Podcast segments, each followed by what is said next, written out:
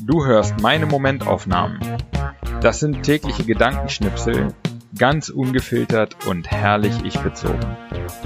Alle Folgen zum Nachhören oder Durchlesen auf www.patrick-baumann.de.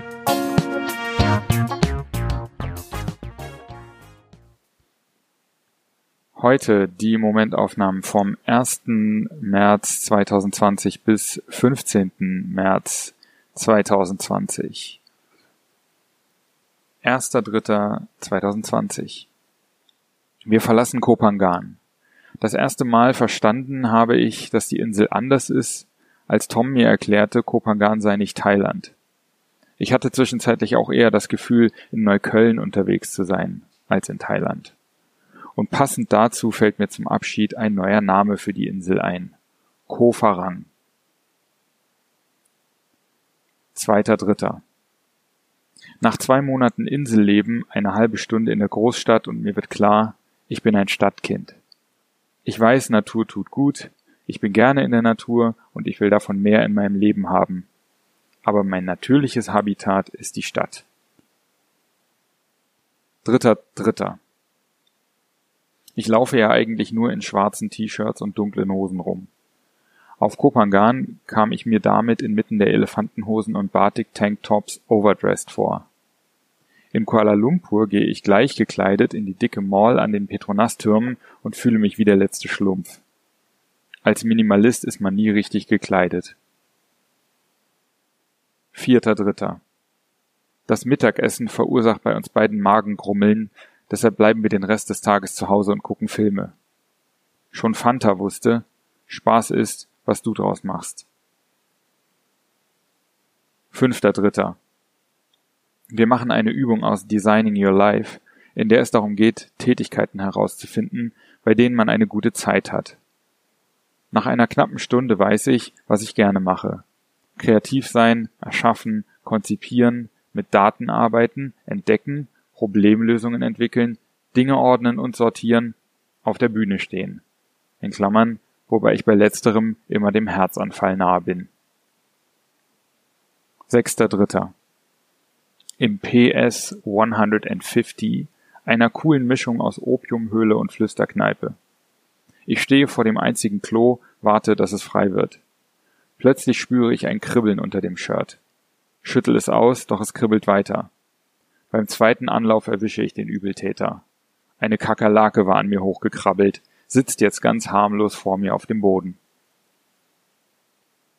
7.3. Schildbürgerhafte Einkaufserfahrung bei Harvey Norman in Kuala Lumpur. Ich kaufe mir neue Kopfhörer. Im Laden, einem großen Elektronikmarkt, laufen ca. 20 Verkäufer herum und langweilen sich zu Tode. Ich bekomme sogar einen persönlichen Verkäufer zur Seite gestellt, der mit mir in der Schlange steht. Und zwar für eine halbe Ewigkeit, da nur eine Kasse besetzt ist. Wer denkt sich so etwas aus? 8.3.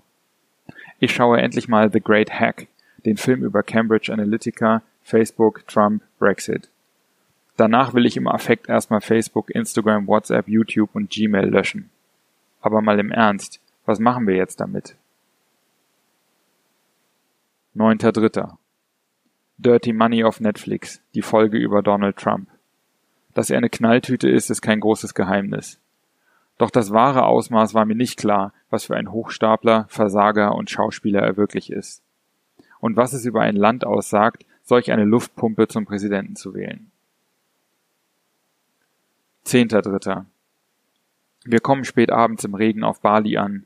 Ein leicht windig aussehender Typ mit grünen Haaren empfängt uns, um uns auf dem Parkplatz des Flughafens unsere Roller zu übergeben. Vor uns liegt eine Stunde Fahrt nach Ubud. Am Horizont Blitze.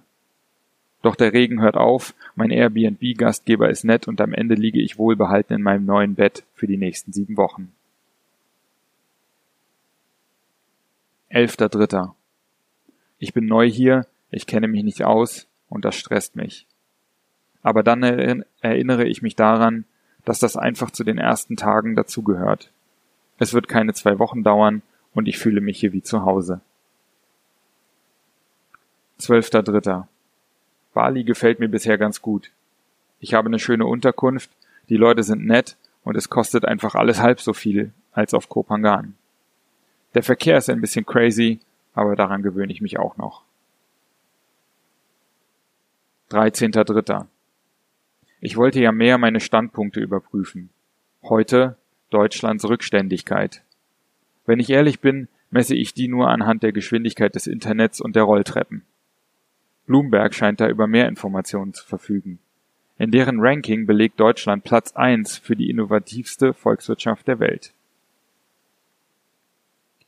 14.3.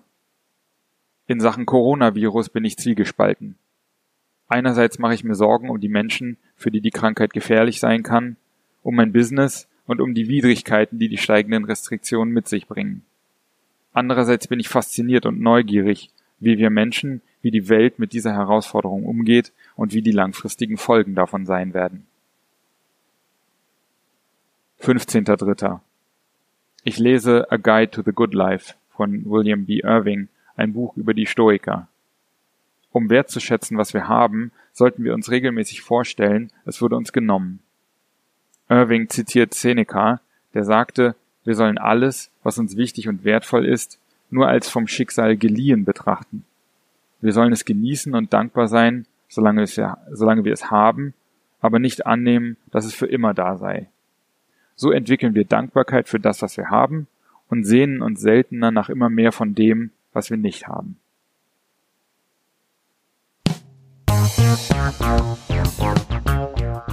Gefallen dir meine Momentaufnahmen und willst du mehr? Dann lass mir ein Like da, abonniere meinen Kanal und auch gerne meinen Newsletter auf www.patrick-baumann.de.